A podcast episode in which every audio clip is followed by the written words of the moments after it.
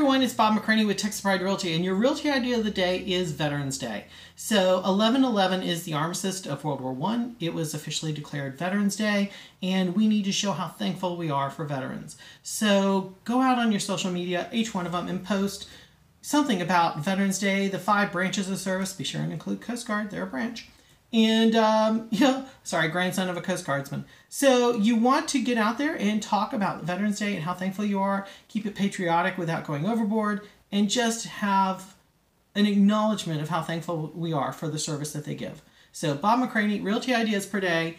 Don't and, and again, don't brand this too much. Just keep it about the veterans. So go out there, put this on your social media, and I will send you another Realty Idea of the day tomorrow. Bye bye.